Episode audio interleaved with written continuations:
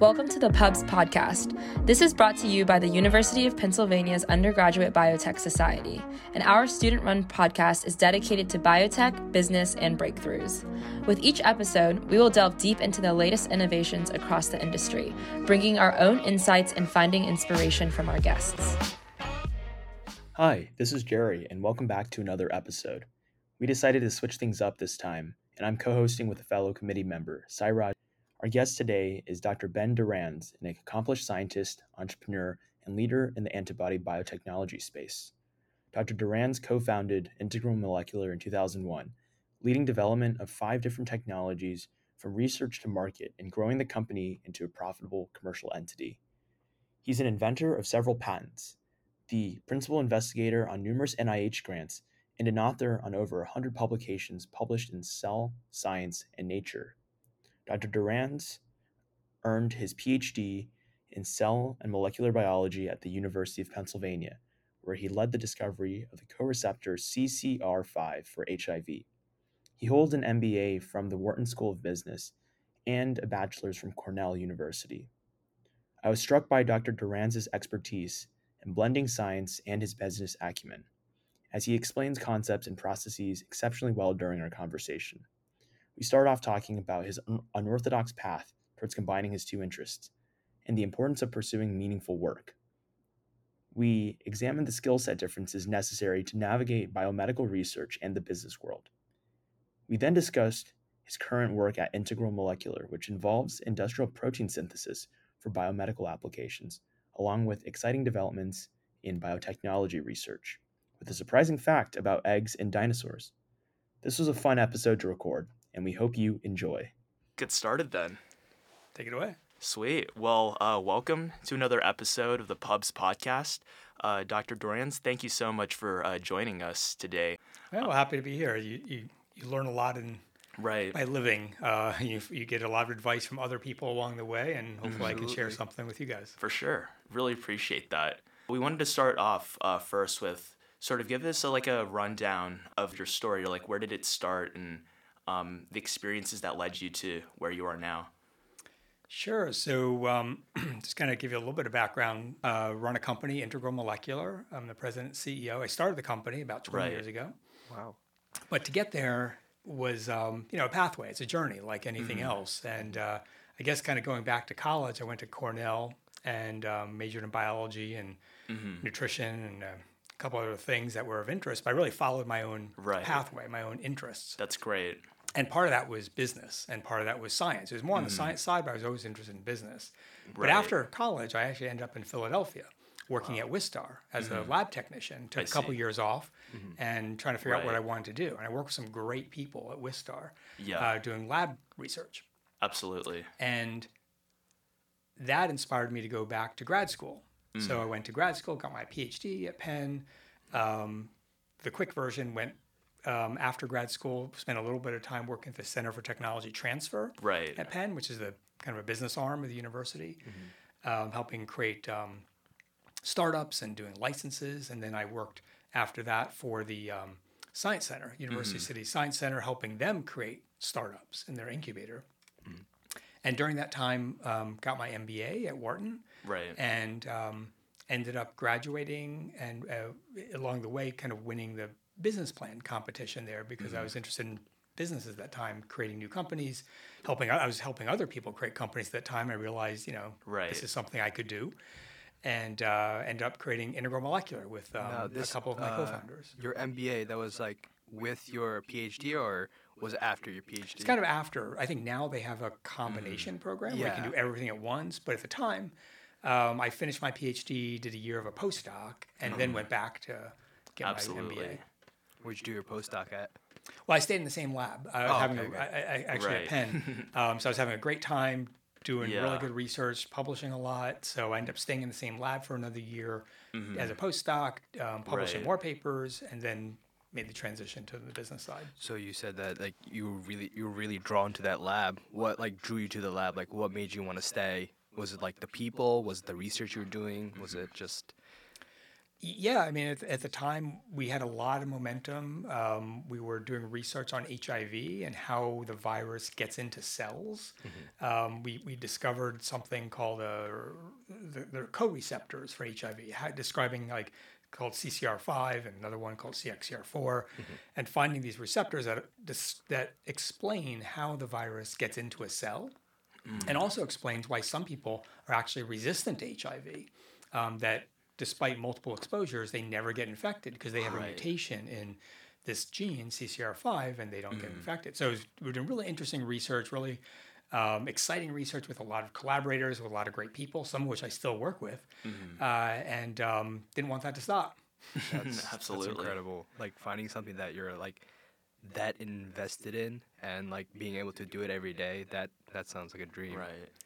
It is, uh, you know, the the um, the the funny thing is, you you, you kind of go down this pathway of following your interests, but it Right. also, if you're lucky, it leads to a career, and eventually you get a job where you're being paid to do something you love. And I'm, I'm actually Right. amazed I get paid for what I do now because I love doing it. I do it anyway. That's the dream. pay the bills. Uh, but um, you know, I'm fortunate to be able to enjoy, really enjoy what I do, as well as uh, get paid for it and make a living.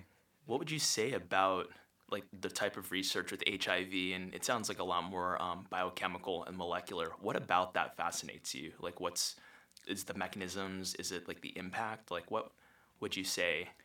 Yeah, it, it's all it's all within this kind of cell and molecular biology kind of realm, understanding what happens inside a cell on the molecular level, mm-hmm. and viruses are kind of part of that. They infect Right. the cell and basically take over that cell, and mm-hmm. understanding things at that level, mm-hmm. which is which is currently the kind of level that how of how drugs are designed and, and engineered and made. You have to understand what's going on at the Absolutely. individual protein level mm-hmm. to understand how to fight diseases like like cancer and, and HIV. Right.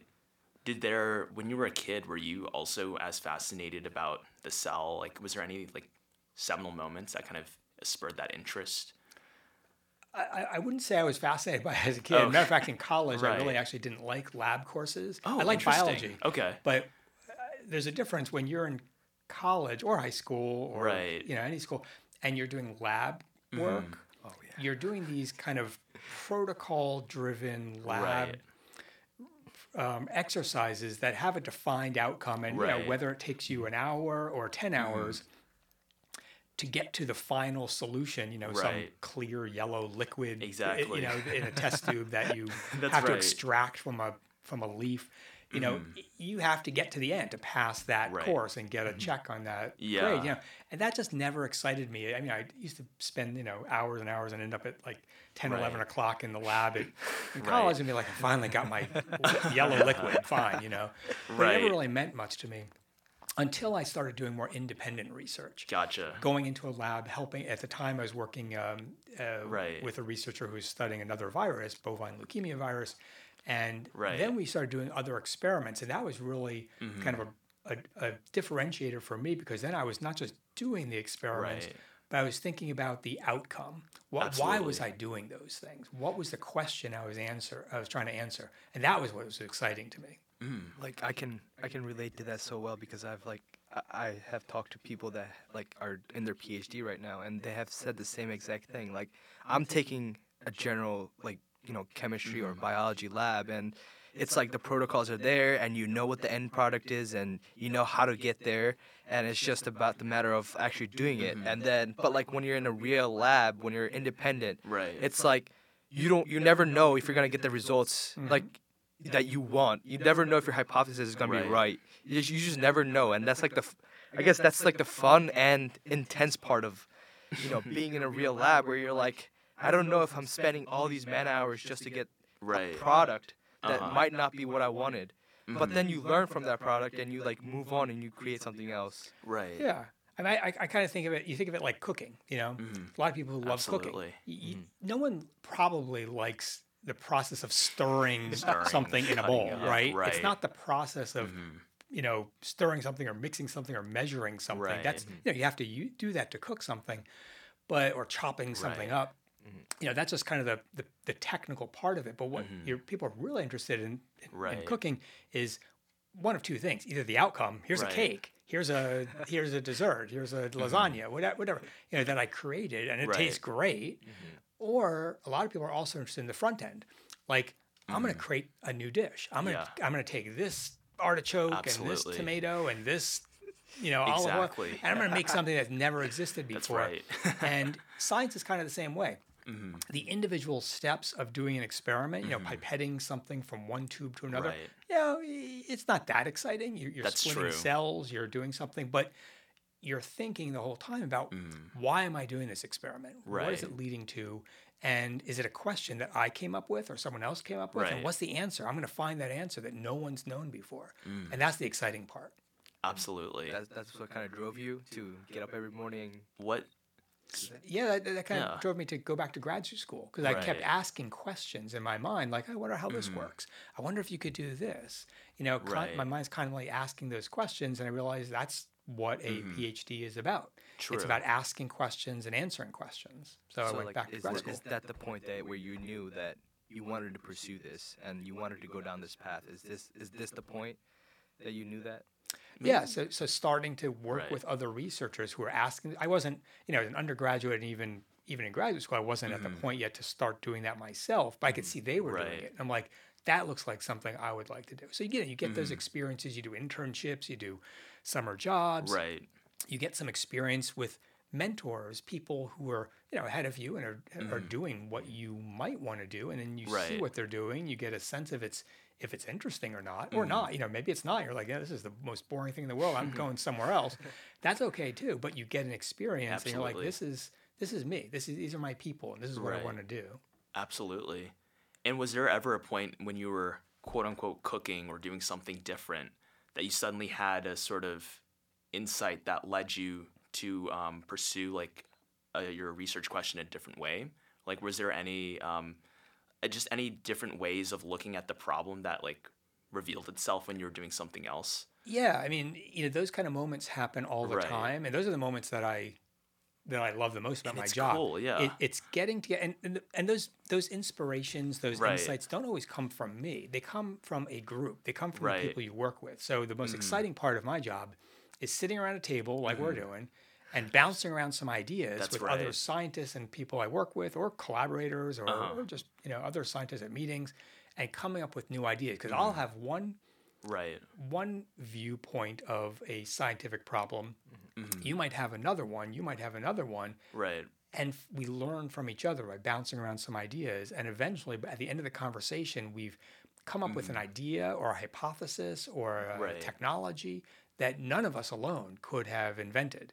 But together, we put our minds to it like, you know, right. I Mm-hmm. Can build off your idea, you're going to build off my idea, and all of a sudden, we're in a place where no one's been before. It becomes fun too. Like It's you see fun. something that might have like stumped you for like the longest time, and someone with different life experiences, they might see it a different way, Mm-hmm. and it reveals a different uh, path forward. And I think that's also something I've also come about through um, just my like coursework with chemistry and biology. Like I initially didn't see it as much as more of just like memorization and rote um, just going through the motions until I saw maybe like bigger pictures like um, from like people who have like talked to like you and other um, uh, mentors like in the field like doing like groundbreaking work it all suddenly starts like to um, trickle down and come back and I can now see the importance of maybe the molecule or the, like the exact process I'm looking like Yeah. see it in a different way and it's Well, beautiful y- You have Right. you have to start with the basics, you know. and that- and- and- Absolutely. And, there's some pain in That's that. That's true, right? Yeah. is some pain. There's a- you have to there's pain. memorize things. Exactly. You have to know the acronyms. Right. You know, there's a lot of three-letter, four-letter acronyms Oh my in gosh. biology.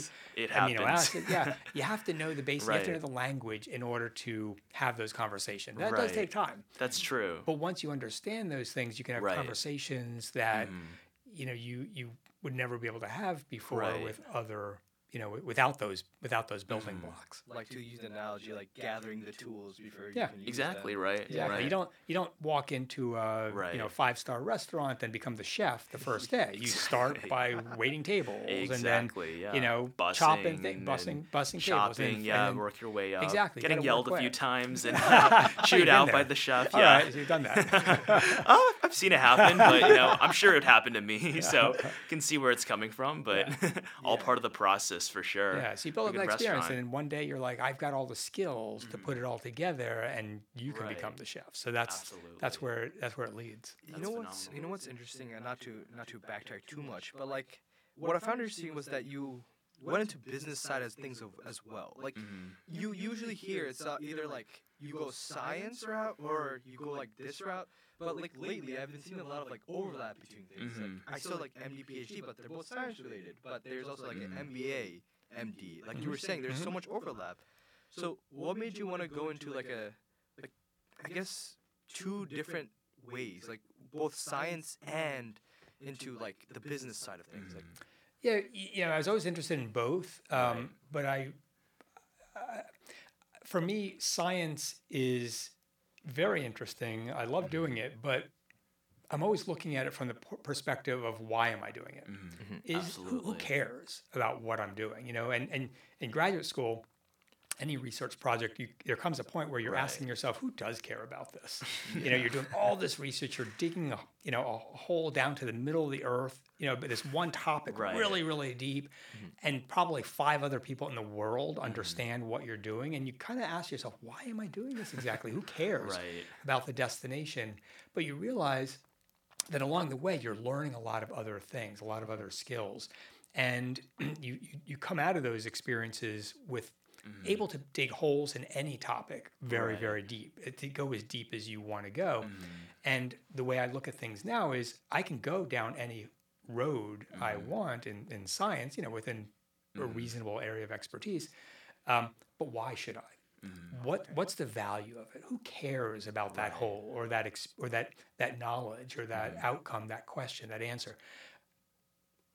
And as long as there's an answer to that Right. question of who cares, mm-hmm. then we'll go down that road. So mm-hmm. someone might care because it brings a lot of value to a company. Other people mm-hmm. might care because it brings a lot of value to medicine or science or, or humanity. There's lots of good reasons to go down a given road.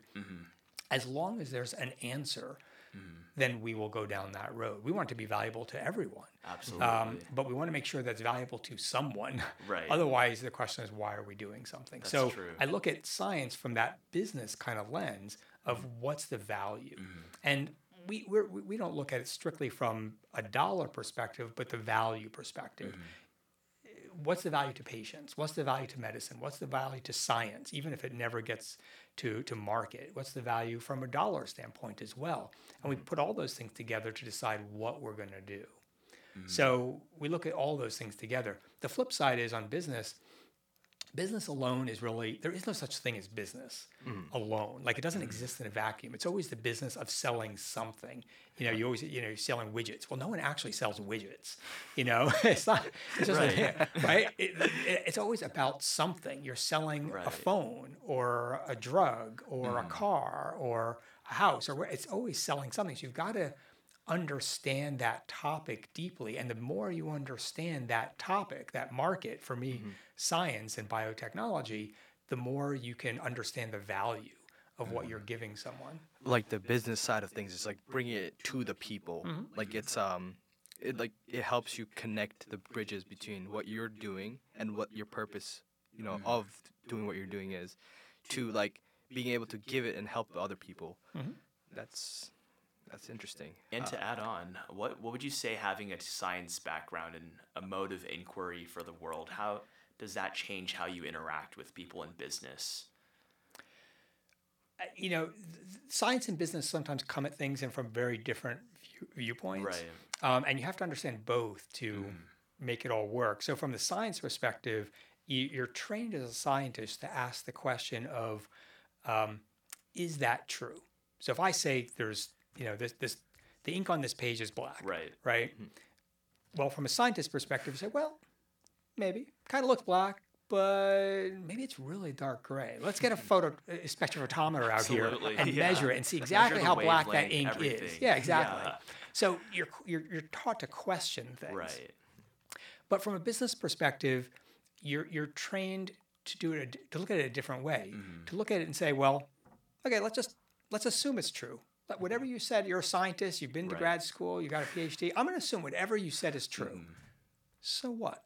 what's it worth? I'm going to put a dollar into your statement. Right. How much money is coming out the other side? Who cares? What's the value of what you said? You know, so this ink is black on the page.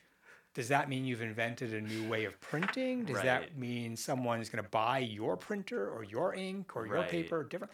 Tell me what it means. What's the value? And I'm going to evaluate that and say, well, that sounds kind of interesting.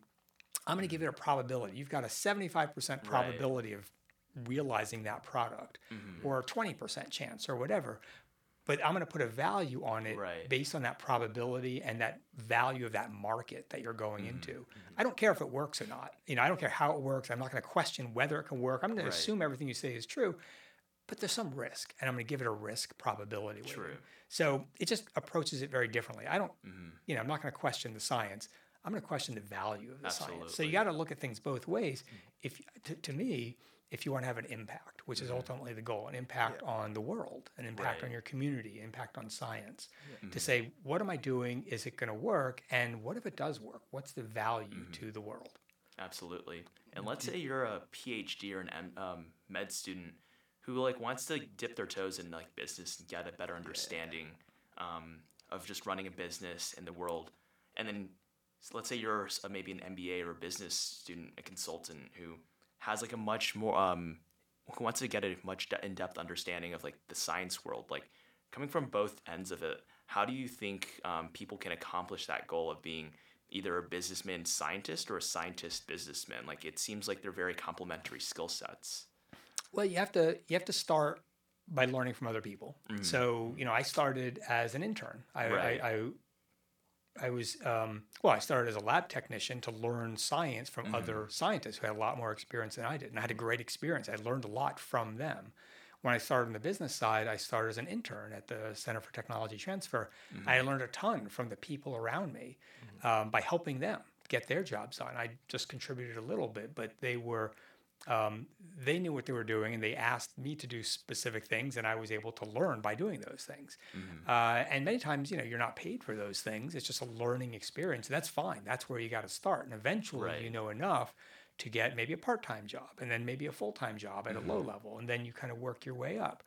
Um, and then eventually you have enough information enough experience enough judgment in those areas to maybe do your own thing or or, or run a, a Right. larger project like learning piece by piece and then grouping it all together. Mm-hmm. So, like, I know you said your undergrad degree was in like biology. Mm-hmm. So, like, was it a big transition when you eventually wanted to, like, after your PhD, when you eventually wanted to go in and get an MBA? Like, how was that transition? Was it a hard transition, or was it like relatively easier because of your life experiences and because you have, like, you know, worked an office job, did those internships? There's a big there's a big cultural difference I say between the, the science side of things and the business side of things. I'm not mm. quite sure how to explain it the mm. the best way, but I'll just give you this this metaphor Absolutely. that when I go to conferences on the science side for lunch they give us pizza. When I when I go to lunch on the business side they give us sushi.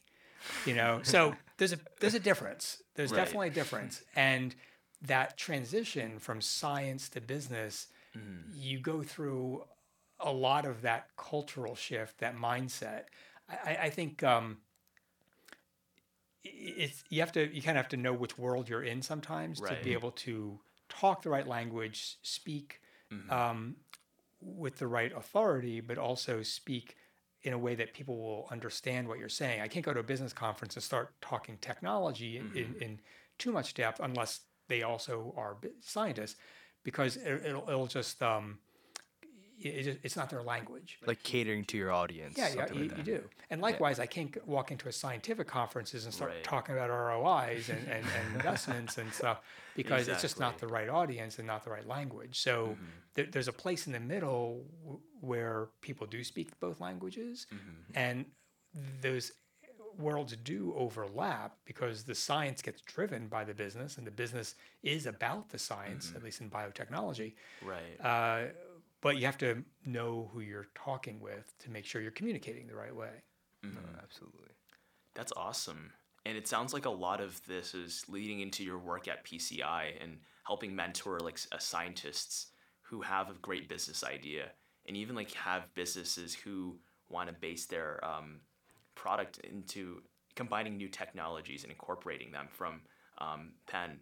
And I wanted to hear your experience with like f- for the people that you've worked with. Like, what are some what are some insights that you've gained on how uh, how the a lot of successful what are some maybe common pitfalls people have like uh, made early on in their careers before launching something, uh, and what are su- successful attributes you've seen like consistently through these um, teams you've worked with? Yeah, the, the, the you know, so I worked at the tech transfer office helping Right. helping them license existing technologies Okay. at Penn and and also helping creating business plans. The Right. second year I worked there, um, creating business plans out of Mm-hmm. those technologies, and then I joined the Science Center, their incubator at the time, um, helping comp- uh, helping people, entrepreneurs, write business plans and launch their businesses. Some of those were really successful, some of those weren't. Um, the, the difference in success and failure sometimes is I say two parts. One one is having the right leaders, you know, people with good judgment, and that's it's very hard to um, quantify that. But if you if you're in business and you consistently make, well, if, if you consistently make the right decisions, you're going to be mm-hmm. successful. Mm-hmm. If you make the wrong decisions, not necessarily consistently, but enough wrong decisions can tank an idea very quickly Right. because even a few decisions that are not right can and you end up in the wrong place in, in a business Th- this, so looking for leaders who can make the right calls because there's a 100 mm. decisions you have to make every day and if a number of those are wrong you end up in a dark place in the business side Right. um, without money, without people, without resources. So, so you got to make the right decisions. The part of making the right decisions and part of getting there is having the right advisors and mm-hmm. getting the right advice. The nice thing for me when I was starting up is I could walk down the hall. We were in an incubator. We, we were mm. we mm-hmm. started in an incubator, which meant I could walk down the hall, and I did, um, to you know the guys just down the hall who were two years ahead of me, a year ahead of me, three years ahead of me in, in terms of starting a company. Be like, I, I need an accountant. I need a lawyer. I need to I need to figure out how to roll out this benefit. I need to you know some guys you know Yeah. threatening with a lawsuit. What do I do? So you know having these real world experiences and advisors that you can call on. Advisors. Um, Sometimes formal, sometimes just having lunch with someone or just down the hall. Yeah, yeah. You know your peers, um, but people who can give you advice and Right. mentor you. Uh, that makes the difference in making and, and learning to make the right decisions.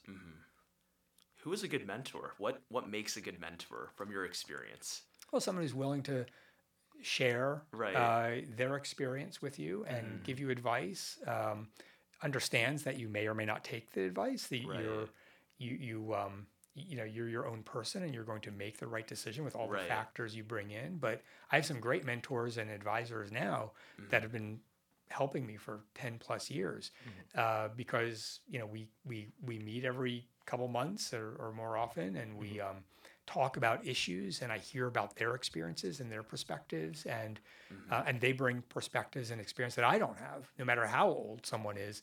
Um, you can't have every experience and every diverse experience in the world and every job and every company. So you bring in those people who can complement what you know give you perspective from a place that you've never been and then you can kind of synthesize that and come up with the right decision for that particular instance for your company or your business. Right.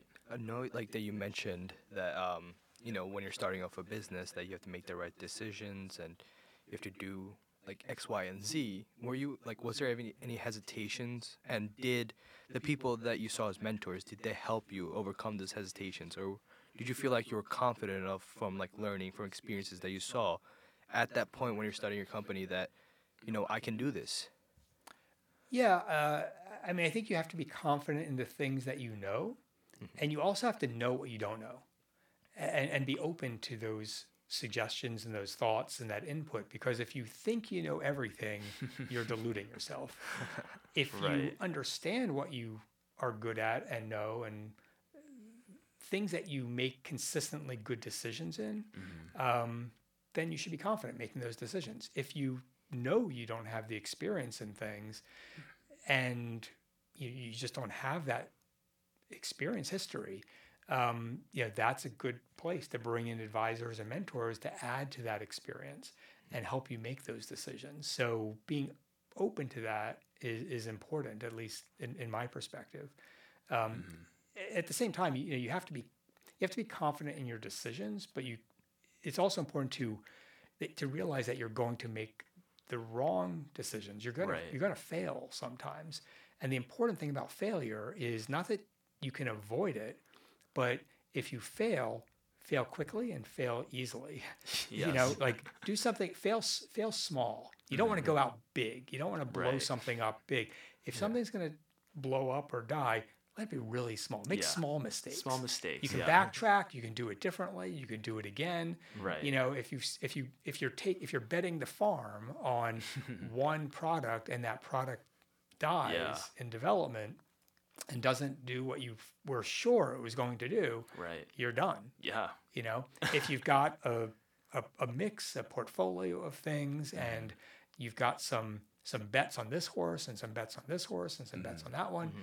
Uh, you know, the odds are you're going to succeed because then you've given yourself multiple ways to succeed. Maybe all of them work. Like we have different products in development in R and D. We've always had many products in development. Some of them work, some of them don't.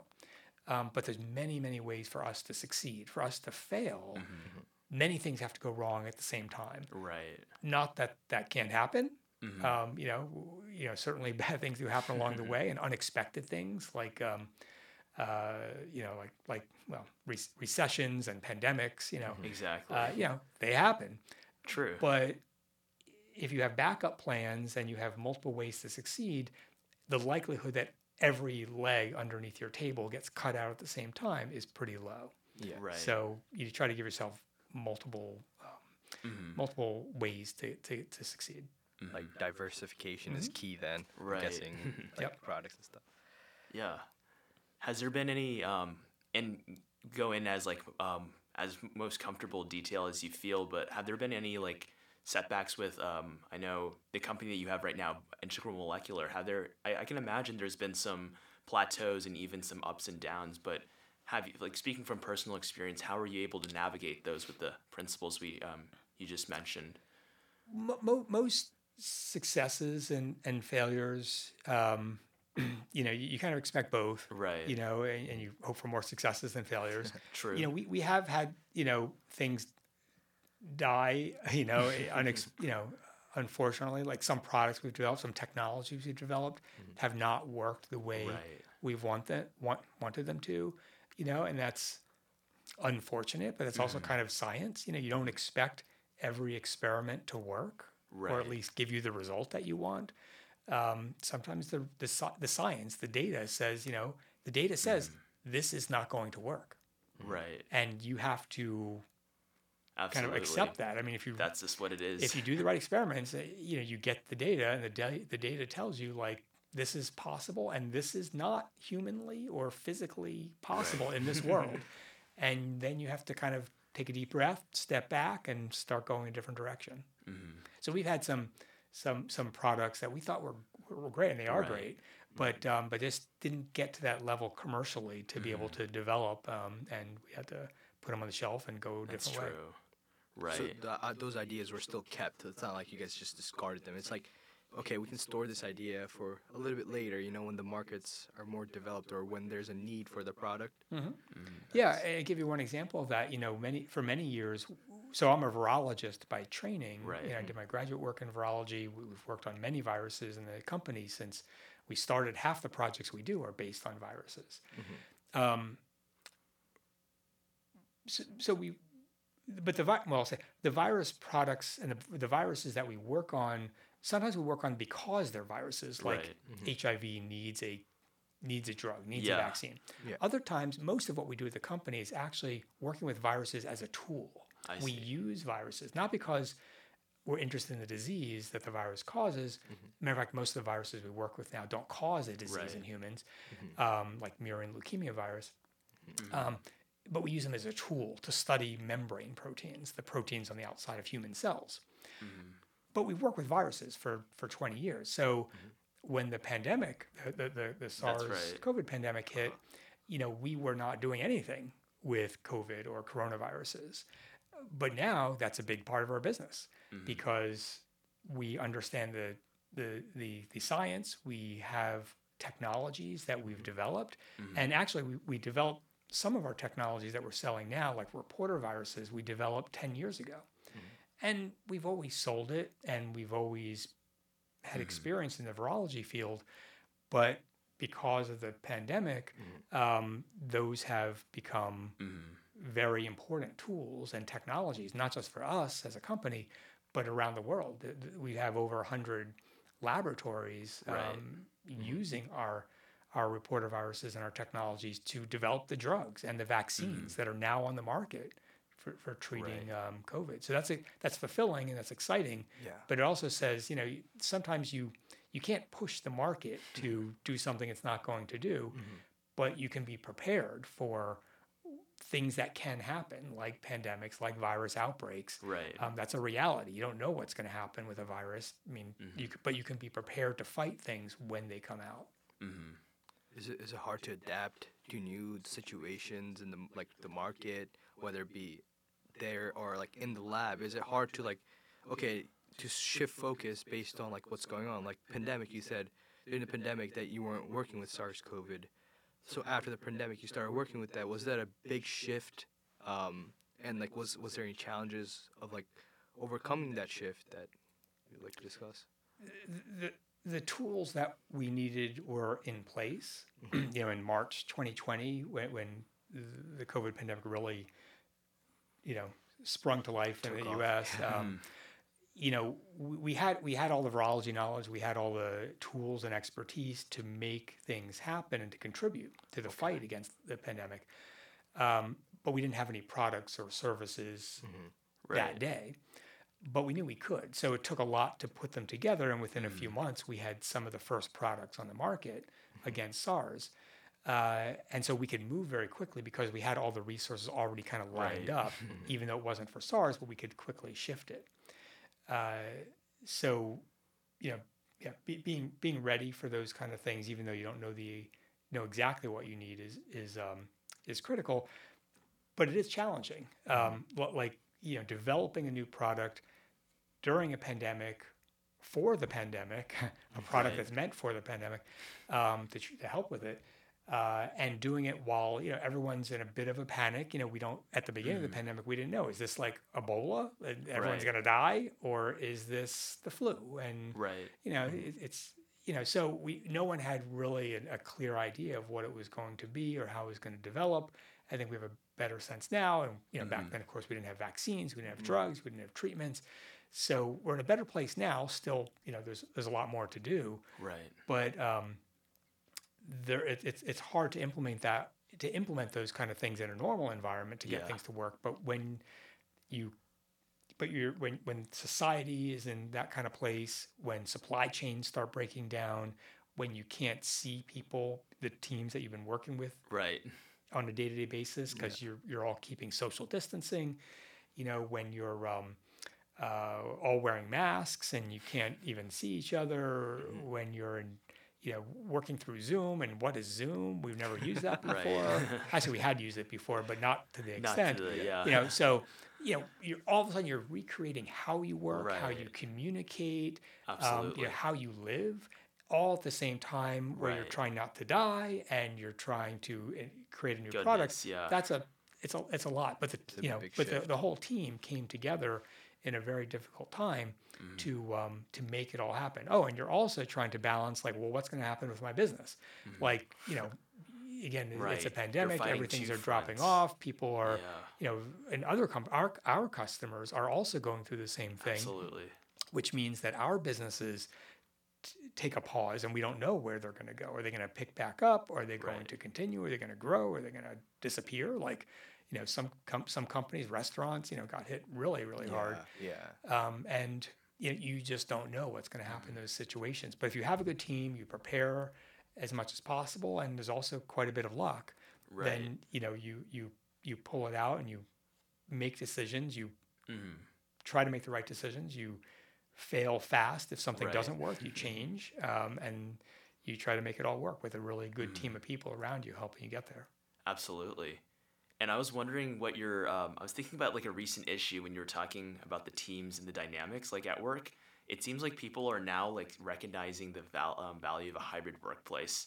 And for you, what does that mean? Like, how do you see um, both integral molecular and just employees on the spectrum of too much uh, hybrid or too much uh, virtual versus being in person? Where, uh, what are your thoughts on that?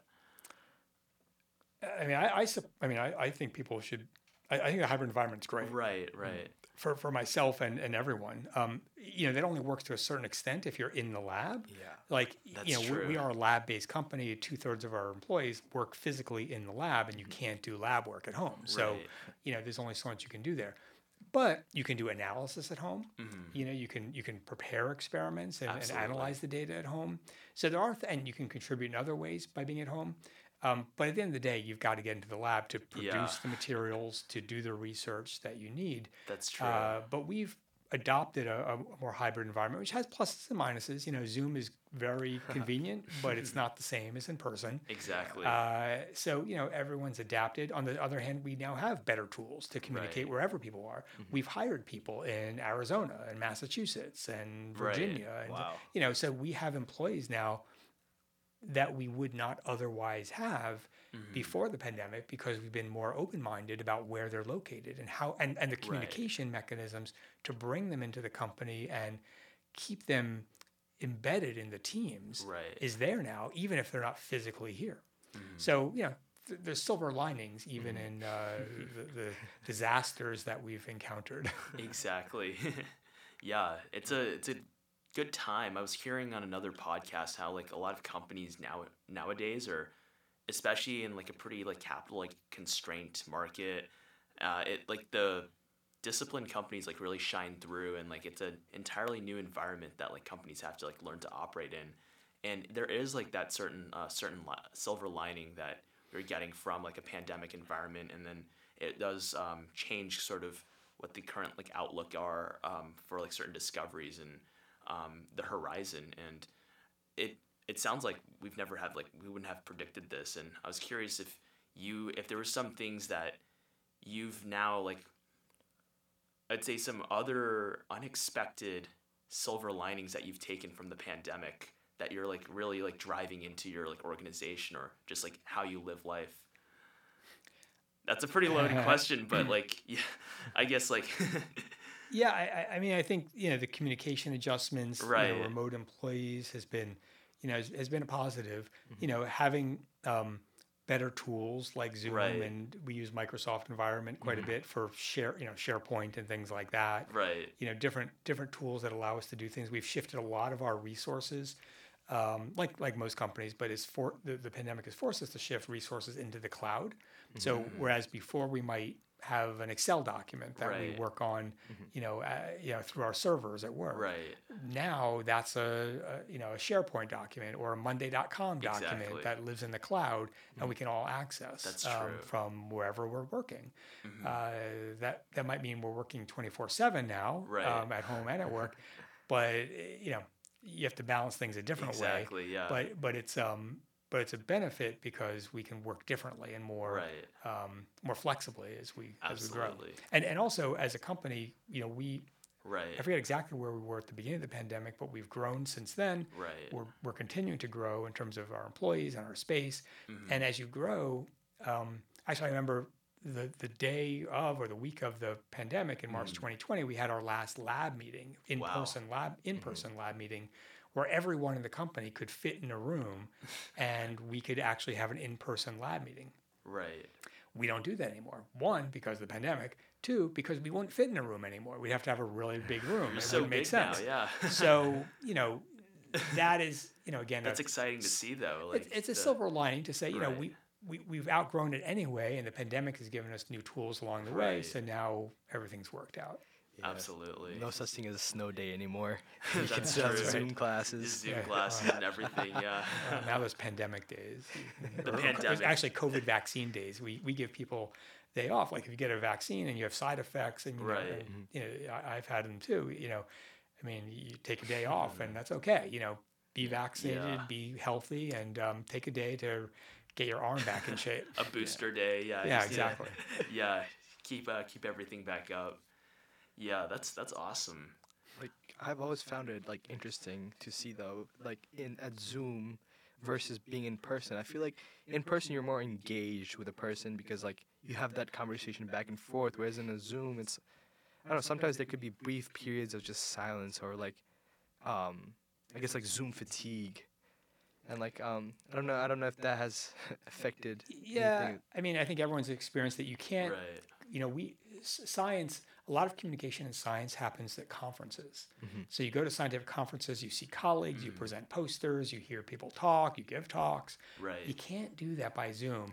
It's it's people have tried and we've done it, um, Right. but it's really not the same. And and you can't sit in front of uh, your own computer, usually at home or in the office, you know, basically alone, watching other people talk Right. without interacting the whole Yeah, day. yeah. It's it's just a different environment. So we're starting to go to conferences again. Everyone started is they're vaccinated, people are wearing masks. So it's a different you know, you have to you have to make adjustments now. Yeah. But it's a much better environment when you can see people in person. Mm. Uh, eh, for conferences in particular.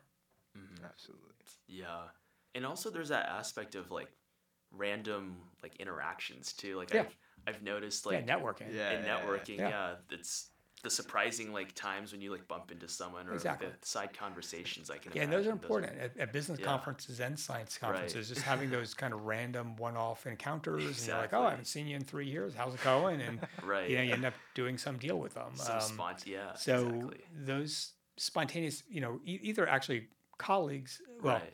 Collaborators and partners outside of the work, but also internally. You know, the Uh-huh. water cooler moments, the Yeah. they yeah, talk yeah, about right. the coffee maker moments. You know, people just getting water or coffee, and they you know have a spontaneous conversation. That's right. That's the building block of creativity. Right. And our company, not every company, but our company is built on uh, those, you know, that, Right. that kind of brainstorming, that kind of interaction, that kind of creativity where people are exchanging ideas. Yeah, that's right. Much different. You have to be more formal and structured about it if you do it over Zoom.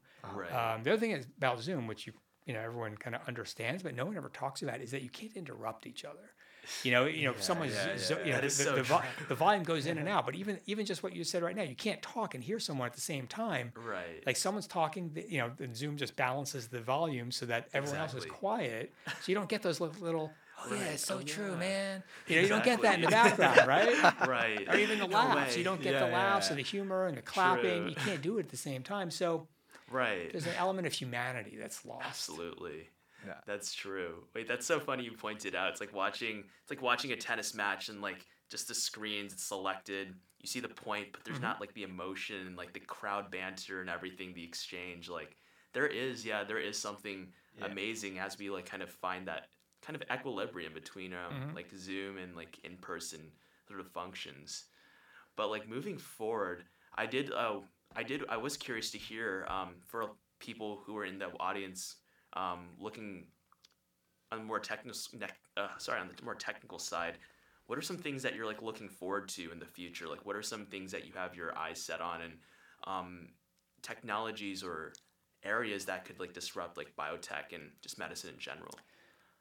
Yeah, there's so much going on. I mean, there really is. That, that's the exciting thing about science. You know, there's, there's a ton going on in my company. There's a ton of things, even more going on outside my Right. company and the in you know the rest of the world with other companies, Yeah. academics, you know, laboratories, everywhere. Um, there's so much going on. You, you hear a lot about CAR T Yes, uh, RT. therapies and immunotherapy these days. Absolutely. That is kind of a revolution that's under underway right now Right. uh, that will revolutionize the way we are treated for Mm. cancer and, and other diseases. right. Um, you know, no one wants no, no one wants that, but when you do need that treatment, uh, it's going to be in a much much better place than Right. it was 10, 20, 30 years ago. Uh, the other Mm. thing that's going on, which I don't know if everyone's kind of realized, is mRNA. right. Uh, I mean, you hear about it for vaccines, obviously, Yeah. but the mRNA stuff was developed, you know, in part, in big part at Penn, um, Right. but for the past 10 years, you know, a- and people within the field knew Mm-hmm. that it was coming. Um, and, Right. and really the next generation of vaccines, well before the pandemic, even before the pandemic, like we've been doing RNA for many years before the pandemic. um, but a lot of people didn't realize like how developed it was and how good it was Right. outside the field. Within the field, people understood like this is really good technology. Mm-hmm. But the pandemic just accelerated that, you know, tenfold, and Right. and people were like, oh well, we need that today, and, and there it was. A year later, we've got two vaccines based on mRNA, which never would have happened, you know, w- without that that those building blocks to Right. get there, all that work ahead of time to get to the the Mm-hmm. starting the starting point.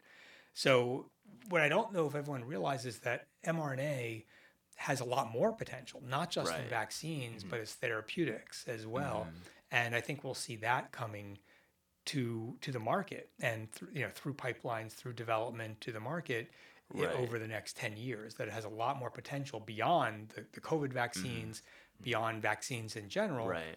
There's it's another therapeutic modality Right. kind of like everyone drugs used to be you know Yeah. a, you know 30 years ago a pill a, Yeah. a small molecule that you that you take Right. and then or- you know biologics antibodies came in Uh-huh.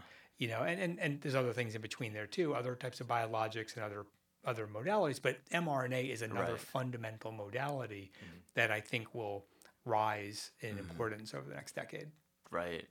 And where where do you see like the specific applications being in? Like um in uh the cancer like you mentioned, but like what other sort of ailments uh, do you also see uh, as an application? Yeah, people are looking at mRNA for a number of applications. We'll see what actually works. It has to be the right disease and the right application. So it, it overlaps a little bit with protein therapeutics. So you think about it this way, and I, I don't know if this is exactly as people are thinking, but you think about it this way: if you've got diabetes and you take insulin every day, Right. why not have your body produce the insulin? Why do you have to inject it? It's true. you know yeah. well mrna and and dna and other ways are a way Absolutely. to to um, have your body produce what you need Mm-hmm. um, there's risks in there too so there's a lot to balance but that's Right. an example of how you can get your body to produce a protein that you fundamentally Absolutely. need um, gene therapy is all it, it, it ties in with gene therapy being Ties able in, to deliver yeah. Mm-hmm. a gene either dna or rna and having your body produce that protein for your cells rather than just trying to provide the uh, a fix to the cells or the protein itself by injecting it. So RNA, DNA, gene therapy are are very big on the horizon. But there's a lot, especially on the gene therapy side. There's a lot to develop to get to Right. safety. Efficacy, I think, is a little bit easier actually because you, if you understand the basis for the, for a disease, you can theoretically put in DNA and, and cure it. But doing it safely and doing it um, with s- sustainably, Right. uh, and and I should say commercially in a commercially viable way because right now gene therapy is not Mm-hmm. where it needs to be. It's at the very beginning of a, its commercial phase. There's a lot that needs to be optimized. You know, one gene therapy um, dose can be hundreds of thousands, even millions of dollars. Right. That's not sustainable.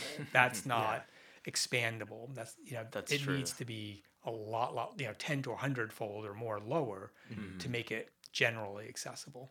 Do you think that's that's like what produces the hesitancy of people like to maybe go into this or to develop these things is because like how do I bring the cost down? How do I or is it just like we have to go through it, we have to get into it for the cost to come down? Cuz like I'll give you an example for cars, right? Cars used to be like mm-hmm. a very big thing and horses used to be like okay so this is like you know our way Yeah. of getting around mm-hmm. and then cars came about and then it became like more centralized you know everybody uh, like every modern family wanted a car and you know costs came down so do you think it's it's more like that it's like we have to shift into this and then the cost will eventually come down because you know necessity like demand right. and supply forces and yeah. Yeah, that's part of it. I mean, there's definitely an economy of scale. As you scale things up, um, it, it generally gets cheaper. There's also a technology component, whereas where it's not just the it's not just the scale, but we fundamentally don't know how. Uh, Just for I'll stick, stick with gene therapy for a moment. We fundamentally don't know how to make it a hundredfold cheaper okay Right. right now. We will over the next 10, 20 years, maybe less, you know, but we will. Mm-hmm. There's a lot of people working on that problem in the labs to make it more efficient. Mm-hmm. But today, it, it- we don't have those solutions. But we mm. will, and there's a pathway to get there. It just takes time and re- and research to develop Right. those technologies to make things faster and cheaper and better. Mm-hmm. Yeah. And in terms of on that same note, like, do you see that the best way of accelerating? I would, I'd be cautious. I'd even be careful saying best way, but with more sort of like investment and money going into this field, like, do you see that maybe like private sector opening up more R and D or more people like, getting into the research and facilities could be driving this, or even like just fund like the actual like technology and like, funneling more money into like already like existing like pipelines like i guess like a more vertical or like a horizontal kind of research strategy like how do you see like sort of the most productive way of like tackling um, this space or this promise I mean, all of that's going on at the same time. Like if you take Right. CAR T therapy, mRNA, gene therapy, um, im- immuno immunobiology or medicines. Um, all those things are going on at the same time. People are pushing ahead, trying to get products to market. Right. you know, kind of vertically, just pushing ahead at the That's right. with existing technologies, getting things to Yeah. to patients as quickly as possible. But there are also a whole layer of companies, including my own, that are tackling the underlying technologies, trying to make it um, faster and cheaper and better absolutely because it, as I said, it's just not sustainable at that level. It's not going to ever Mm. grow unless you can make it a better tech, make it make the manufacturing and uh, Right. the um, processes underlying it better. Mhm. So there's a lot of companies, often small companies, sometimes True. laboratories at universities, um, working on these problems, and it's not going to be one silver bullet. It's going to be everyone making a contribution. You know, one lab can increase productivity or manufacturing capacity Right. twofold. Another one could do it threefold. You put those together, you've got a Yeah. Mm-hmm. sixfold combination. right All of a sudden, someone adds another twofold. You're Wow. now all of a sudden you're a log And better than what you were yesterday. oh yesterday. my gosh Yeah. yeah, So three different companies coming at it, and you combine those things. So that's kind of the way it's going to evolve. Mm. these like probably. synergies going on right Yep. that's awesome and how, how do you think um, like computing and like ai um, big data how is that sort of added into um, the biotech synergies Yeah, that I mean that's you know obviously continuing to Right. e- evolve as well, and uh, you know has a lot of potential. I think we're just, I, I think we're just starting to see the right the the at the beginning of that stage. Mm, I, I think there's a lot more to come. Like in my day to day, AI does not come into right science that much. Um, I think it will and it should, Mm-hmm. Yeah. but it's not quite there i see yet. Um, so like you know, talking about AlphaFold and you Yeah, know, the and alpha- yeah. RoseTTAFold and these Right. these algorithms now that can predict the structure very very accurately of a protein. Those are those are enormous. Those are Mm. those are huge leaps.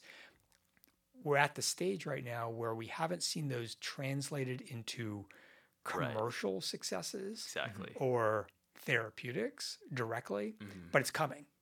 Okay. Uh, those things are in process. There's companies that are using these techniques to get there. They still might need a little more refinement. It may not be next year, Mhm. but the next five years, 10 years, you know, we're going to see um, people not just being able to uh, predict structures, but to predict drugs. Use these Wow. tech, these tools to say, I need a new drug against this target, right and you know, an hour later with Hour later. Computational design, it's there. Yeah. You know, it still has to go through testing. It still needs to be validated. It still needs to cure Right. an animal, cure a human. Yeah. But the discovery part can Yeah. get accelerated quite a bit. That's and that's where we're headed. That's Uh, incredible. we're not there today, but that's Right. where it's going. That's the goal. Wait, that is incredible. Yeah, to see, like within like our like one's lifetime to see like lab work. I mean, not replaced, but like so enhanced by like uh, AlphaFold or like Mhm. AI. And yeah, that's exciting to see. Do you? Uh, this I, is I, I will tell you though, like I think th- there are elements of AI that get overhyped right. right now, um, particularly on the business side. You know, a- anyone who does you know, if you work on a computer and use Excel, people are like, "Oh, I have an algorithm." Yeah, You know, but it's- that's right. You know, so you have to temp. I think Let's people over- temper X. th- There's a marketing that's true. uh, language around AI where you can throw AI into a sentence and people think that you've got something that you Right. don't. Uh, so I, I- I say there's also some hype there that is not real, Right. but but there is some reality underneath it. That's it just true. needs time to develop. Absolutely. I had another question, and Mm-hmm. this is a bit out of left field, but what about the woolly mammoth?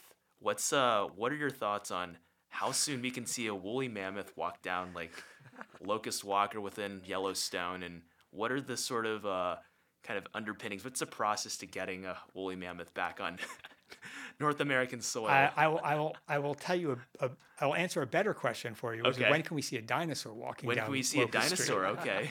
So we're working in this on that. situation. We're, Okay. we're working on that. So so the so the, so here's the here's the here's the thing. right. What is the what is the closest living relative to a to a dinosaur today?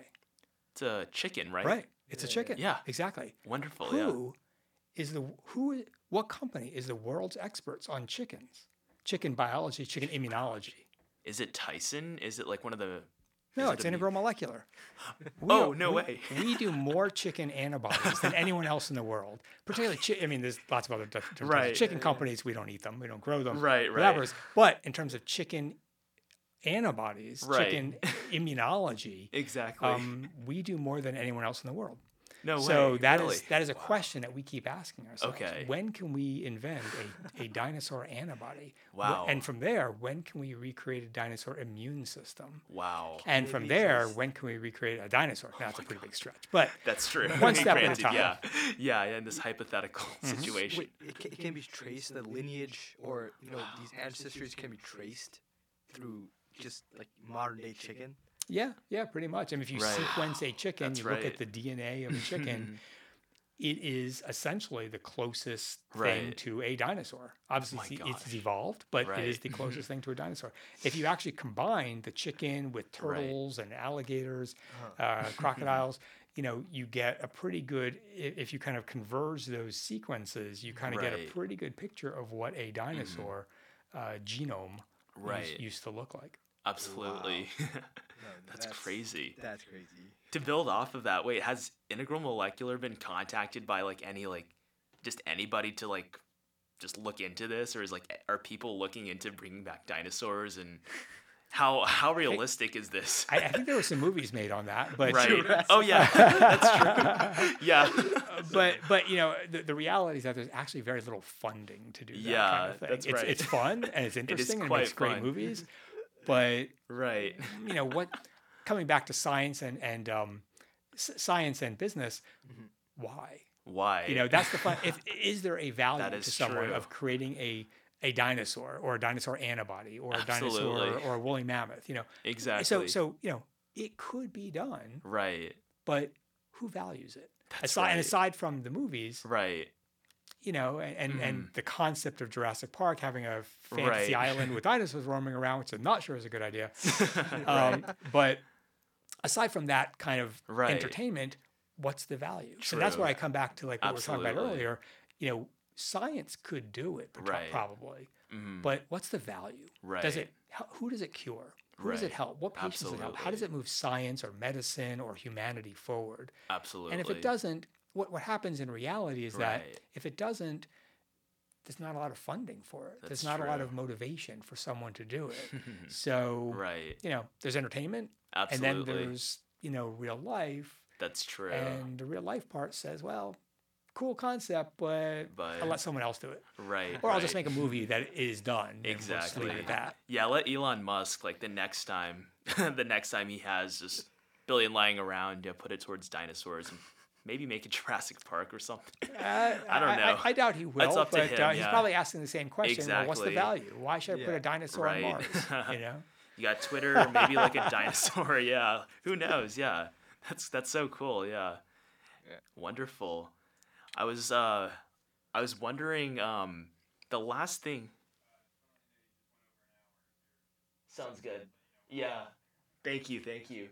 So that was like the last. That was like one of the last um things I, I was like wondering about with um because I think he reminded me of like the overall question between like how much like quantif like back to the business and science like valuing like um valuing whether you one should pursue a venture or not like how much is it worth and whether it's um doing it Um, I did hear like from another podcast. It was actually the All In podcast um, with like uh, it was David Friedberg who brought up this interesting point about basic research and how like the value of basic research is like we don't know like what we're gonna find. Like we're still like we should probably set aside funding just for the heck of it to see like if there's any like just doing research for the sake of doing research where it uncovers something like completely like revolutionary and like where does that like kind of how do we balance our like societal needs with like the need to do basic research and how do we optimize it maybe Yeah, I, I mean, I think you know, basic research is the fundament. You can't get to applied research and Right. and and develop these kind of products and things That's without right. understanding the biology underneath it. So Absolutely. it's got to be done. But I think how much of it to do is sort of a philosophical question of where you want to spend your money. Um, you know, there are endless and literally endless, Mm-hmm. Endless. questions and research you can do. right Um, and if you throw enough money at it, you can answer many of those things. that's true But where does it get you? hmm So you don't know what it's going to lead to, and many things don't lead anywhere. Mhm. But but if you look at the end point and work Right. backwards, all technologies stem from some basic research. that's right You just don't know what basic research. Mhm. So you've got to invest in basic research, but you got to balance it with you know how That's true. what what percentage of your budget, or you know if you're the Mhm. NIH or Mhm. DoD, exactly do you spend on basic research versus applied research versus product development? You know things that you know Right. you want to get to market. exactly Uh, you know that that's a you know question beyond me, but it's a uh, it, it's right it's a budgeting element of how much you want to throw at things. absolutely I think you're like absolutely right with saying like, you know, what is the like answering that uh, question of like what is the need for this and Uh-huh. like how can this be applied? I think I think that's a lot of things stem and go back to that. right right yeah And, the um, needs yeah There's there's also different areas of biology. So as we were talking about, you know, mRNA, CAR Right. Stem cells, another big thing. exactly Um, you know, all these are, you know, big areas of science, and the basic research underlying that. You don't know what's going to come out of any given project, exactly but the area is so is so ripe with uh, lack of knowledge. You know, anything true that you can find in those areas will benefit the field. right Um, and there's a lot of knowledge now, but there's so much more we don't know. Mhm. So I think those are ar- good areas to invest in because you know that anything you invest in will probably lead somewhere. Mhm. There's other areas, you know, that you know we've kind of beaten to death. You Right. know, I don't know how much more research there is to do on the Krebs cycle. You Mhm. know, I- Yeah. I, don't know. I don't know, yeah. To belittle the Krebs cycle, it's great, uh, and I'm the sure there's people that study it. But like, exactly where will that get us? That's not, True. you know, um, it may get us somewhere, but That's it may not. right. So true true the NIH and Mhm. other institutes will probably you know steer Right. money towards things that exactly are areas where we know so little, whereas Mhm. versus areas where we already know so much. Absolutely. Yeah, like the balancing the risk and then seeing where things are right now and their needs. So very important. But this is yeah, I think this leaves so many questions uh, for our listeners to continue pursuing. I mean, we covered a lot today. Uh, it seems like we went from uh, just uh, virology, microbiology, to even chickens, and just the philosophical kind of um, nature of like what research we should be doing and how to combine that with uh, business. But this is this has been so it, it's been awesome, kind of synthesizing um, just like your background and like everything like we've talked about today. And I was like curious to hear if you'd have any parting thoughts for um, just uh, a lot of our I think a lot of our listeners are students here at Penn and. Uh, we're still like you know a little undecided where we were going to go and how to pursue our interests but any like um, wisdom from you and uh, your wonderful life experiences Well, as I was, I was saying earlier, you know, Yeah. work with people that know more than you do, right and you will always learn from them. absolutely You know, that's what I've done along the way. You, you work with great mentors, great advisors, great Right. bosses, and employers. Um, Absolutely. you know, don't work with people that you can't stand. that's Uh, a start yeah I mean, if you can help it, you know, sometimes Right. you, you know, everyone needs a job, but um, right as a philosophical um, point, you know, work, enjoy what you're doing if you can possibly find You can that, that direction yes. and uh, keep pursuing that passion and, and, and an Right. area that um, will uh-huh. lead you towards a career and lead you to work with great people and to contribute. Right. you know, to the world. to Absolutely. great things. Yeah. Just like develop yourself and make yourself like you Yeah. know change like, like i- i- instigate change. Right. Well, you got you got to start. You got to start small, you know, Uh, and, and be willing to be the intern that knows nothing. And it's okay to know nothing and to admit that you know nothing and realize True. you know nothing because that means you can learn so much from the Mhm. people you're with. Yeah, Absolutely. absolutely. That is so well said. Well, that's that's all we have for today, but it, it has been so much fun. Yeah, like talking to you about and learning just what you've been working on, uh, how how much promise like we have, and like what's what to look forward to uh, in like biotechnology. So thank you so much uh, for yeah taking the time today to come through and yeah um, sit in and have this wonderful conversation. Yeah, my pleasure. A lot of fun. We'll, we'll, be, we'll be working on those dinosaurs. Absolutely. Sounds good. Pleasure yeah. was Can't wait ours. to punch a ticket to Jurassic Park. Then. so, To our listeners, thanks for joining us today, and we hope you enjoyed this episode. To health, wealth, and knowledge, and we'll see you next time.